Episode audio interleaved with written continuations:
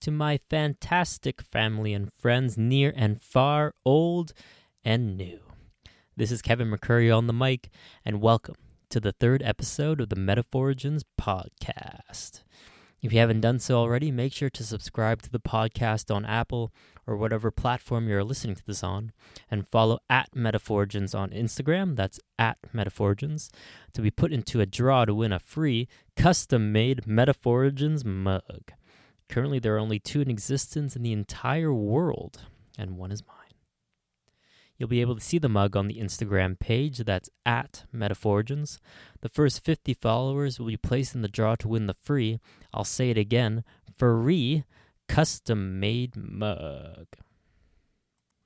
Okay, today's episode is yet another quintessential expression that you have heard many times and perhaps even used today. Though, if you're listening to this in the morning, I hope you haven't had to use it yet. Let's set the scene. Let's build some tension for this one. Your best friend from childhood is coming to stay over for the weekend. You're excited. You're pumped. You plan to go out tonight and dance the night away at the local discotheque. Next day, you have brunch, followed by a nice ski trip at a nearby mountain. You have expectations for how great this weekend is going to be. They come over and they're completely not interested in your plans. They just wanted to chill for the weekend, stay inside, order a pizza, and watch some Netflix. Okay, fine. That's cool. A little disappointed since your friend usually loves to do all those things. But you like pizza, you like Netflix. The weekend could still be great.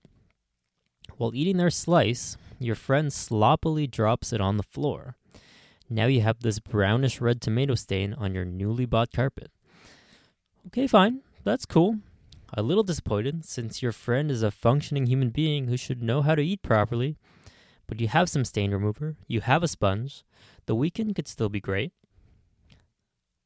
While the two of you peruse through the seemingly endless selection of movies on Netflix, you ask what sort of genre they would like. Not a specific movie, just a genre. Shall it be action and adventure tonight? How about a comedy? Ooh, what about a horror movie? Eh, doesn't matter to me, your friend says. Whichever you want. Okay, fine. That's cool. A little disappointed since your friend must have opinions in that little head of theirs. But you have some preferences. You have some go to movies. The weekend could still be great. About halfway through The Matrix, you know, just after the part where Neo saves Trinity from the crashing helicopter into an office building, but before the part where he dodges bullets in the limbo position, your friend decides to light up a joint. Okay, fine. That's cool. A little disappointed since you know your friend also doesn't like the smell of marijuana inside the house, but you have some air freshener, you have some windows you can open. The weekend could still be great. The movie ends, uh, but at this point you're pretty ruffled by the series of events that have occurred and get up to go to the kitchen. Your friend follows as they notice your change in mood, but seemingly unaware of the source. They offer to make some margaritas. Finally, some positivity to this night. They blend the ingredients together, pour the drinks into two glasses, and hand you one. They ask where your straws are, and you gladly point to the cabinet behind them enthusiastically, excited to finally get the night rolling. They take out the container, take a straw for themselves, and chuck the container in the garbage. Where's my straw, you ask? That was the last straw, they said, as they take a large slurp of their margarita. Okay, that's the last straw, you scream. I know, that's the last straw, your friend says. No, the fact that you took the last straw is the last straw.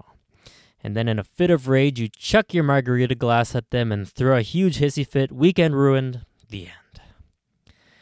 That was just an example, obviously and hopefully you have some more considerate friends. But the expression is such a ubiquitous one. Its timing is also important, as it needs to follow a particular series of events, usually leading to a dramatic conclusion of cathartic fury. But why equate straws with hopelessness? What is the origin of the expression, the last straw?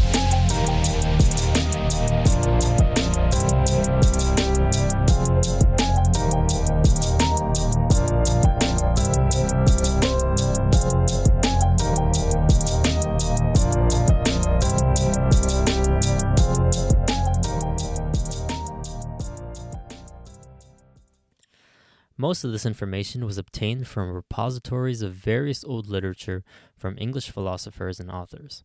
All sources will be mentioned in the description. This expression is yet another one of those idioms that has little information on its origin story. In fact, it's been used so often that there are many variations to the last straw, working from what we use now to the original saying to previous versions, and finally its first recorded use. Took a lot of searching, but I did it all just for you guys. Like I said, we're going to work backwards. The last straw, or the final straw, is the last of a succession of events, whether that be physical occurrences or remarks, that lead to the loss of hope or patience, or culminating in a negative climax. What does that mean exactly? There's actually a lot to take in from just that definition alone. Take succession of events. The expression must follow a series of happenings that end in the loss of something or a negative climax. For instance, you may have heard people use the expression as a warning. I would often hear parents state in an assertive tone, Oh, little Timmy, that's the last straw. Any more misbehaving, and it's off to your room. This is incorrect. The proper use of this expression would have been after little Timmy's next act of delinquency. Thereby, it would be this final act, or final straw, that pushed the parent to order little Timmy to their room. As a side note, I would not advise to mention this to the parent at such a time. These succession of events don't need to be physical manifestations, they could be remarks as well. Take bullying or just general insulting. For example, let's pretend there's some a hole who makes three completely offensive remarks to you about your race, your gender, and your mother. This series of happenings ended with you punching this a hole in the face. So the last straw was that offensive comment they made about your mother. I mean, who wouldn't punch the face of the person who disrespected their mother? Also, the conclusion following the last straw doesn't have to be a display of words, like heartbreaking monologue, or showmanship, like a punch in the face. It could also be a loss of a particular feeling you were clinging to. Typically, the feeling would be hope, like if you were trying to win a basketball game but kept missing your shots, or patience, like little Timmy bringing his muddy shoes in the house. Damn it, little Timmy. Anyway, that's how to properly use the phrase. But where did it come from? The full expression is the straw that broke the camel's back, which comes from the proverb, it is the last straw that breaks the camel's back. And here there are some more things to unpack. So, back in the day, well, actually, still to this day, people would transport large bundles of straw on the backs of camels. What is straw? It consists of the dry stalks of cereal plants after the all important grain and chaff have been removed. Think about that next time you buy a hipster picnic basket. A strand of straw, being quite a light agricultural byproduct, carries little to no strain on the camel, but large groupings of straw can certainly pile up the weight. Therefore, a camel's back certainly has a limit it can withstand regarding the number of strands of straw it can carry, and one additional strand of straw past this limit would cause the quote unquote back to break. Think of each strand of straw being minor occurrences that normally could be handled in a calm manner. The final straw, on the other hand, is still a minor occurrence. However, it causes this sudden change in mood or elicits a negative reaction from you due to all the negative occurrences that happened before it. How it settled on straws and camels is not known. Mark Twain used a variant of the expression in his 1876 novel, The Adventures of Tom Sawyer. He wrote, This final feather broke the camel's back. Feather here likely emphasizes the idea of minor occurrences, as opposed to literal use of straw transportation via camels. An old Scottish magazine used a close variant of the expression in 1799, alluding to an Oriental proverb. In it, it says, It is the last straw that overloads the camel. Okay, so we're getting close. In 1724, an English author by the name of John Trenchard used yet another variant of the expression in an essay titled Cato's Letters. He writes, and I will say the whole quote mentioned in Wikipedia as it is quite a nice sentence. Everything must at rest which has no force to impel it. But as the least straw breaks the horse's back, or a single sand will turn the beam of scales which holds weights as heavy as the world, so without doubt, as minute causes may determine the actions of men. Here, Trenchard changes camel to horse, though one can assume that horses were, and still are, used to transport straw. A game changer in 1677 was found. Archbishop John Bramhall, an Anglican theologian and apologist, apologist being someone who offers arguments in defense of something controversial, i.e., religion, was quoted saying, It is the last feather that breaks the horse's back. Both were switched. Though the earliest recording of the expression I was able to find was of philosopher Thomas Hobbes's writing between 1588 and 1679 in his work Tripos. He writes on causality, and I will say the whole quote again as mentioned in Wikipedia. The last dictate of the judgment concerning the good or bad that may follow on any action is not properly the whole cause, but the last part of it, and yet may be said to produce the effect necessarily, in such manner as the last feather may be said to break a horse's back, when there were so many laid on before as their wont, but that one to do it. Though feather and horse are used, it certainly summarizes all that I spoke about regarding a succession of minor events which led to an action. And that will do it. Unfortunately, there seems to be no recorded consensus on when straws and camels were settled on as the expression of choice, but the work of materialist Thomas Hobbes was the most credible origin story to the final straw or the last straw.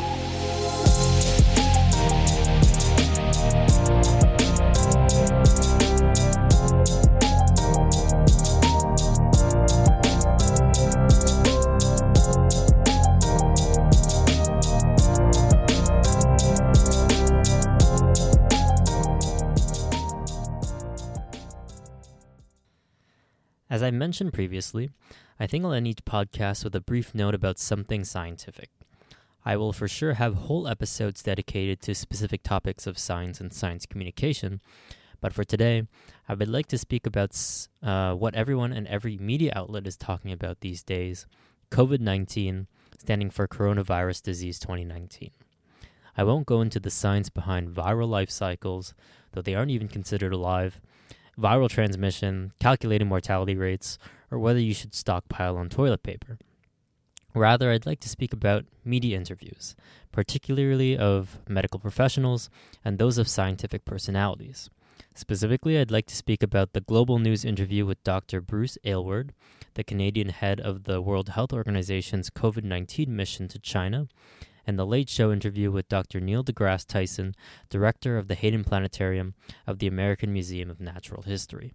The links to the videos will be in the description. What this will be is my assessment of the two interviews their similarities, their differences, what worked regarding their way of communicating about the global outbreak, and etc.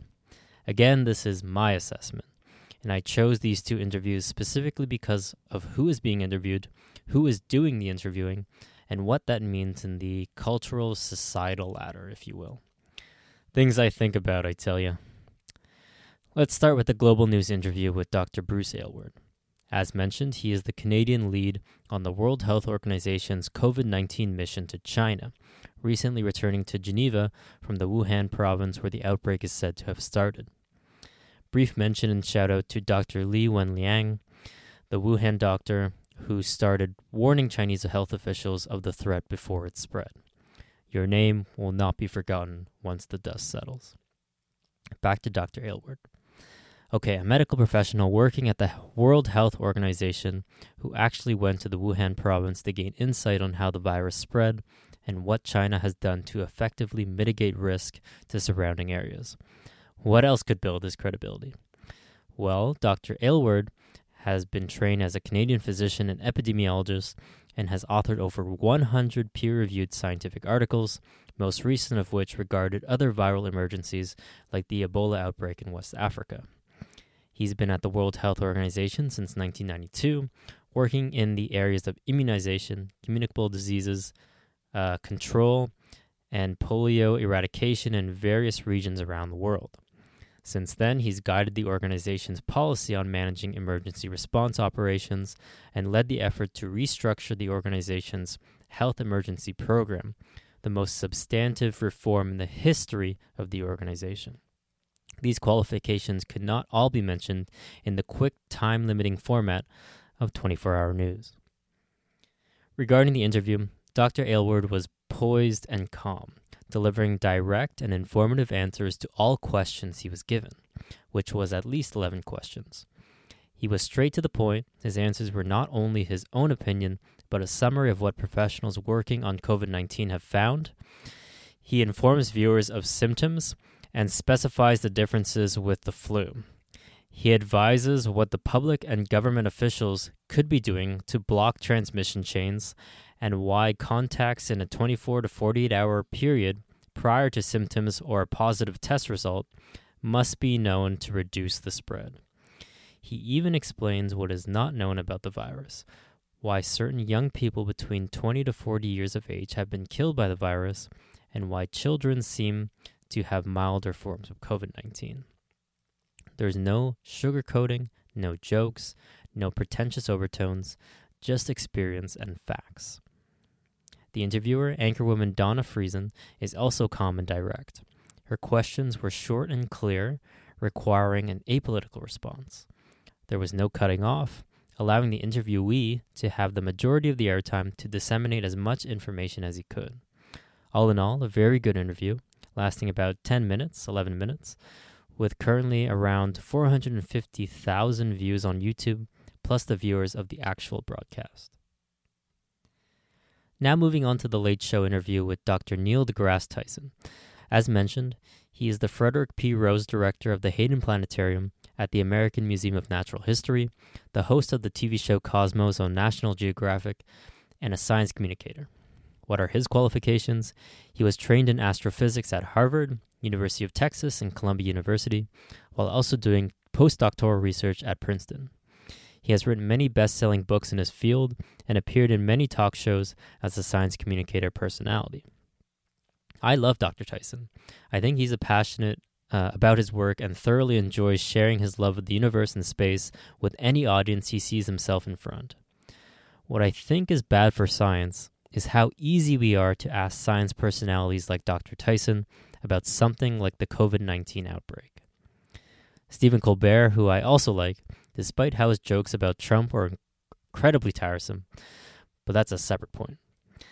Ask him about his thoughts about the coronavirus despite how he's not, as he says before hearing Dr. Tyson's response, he's not a virologist, an immunologist, or an epidemiologist. Then why do we need to know his opinion?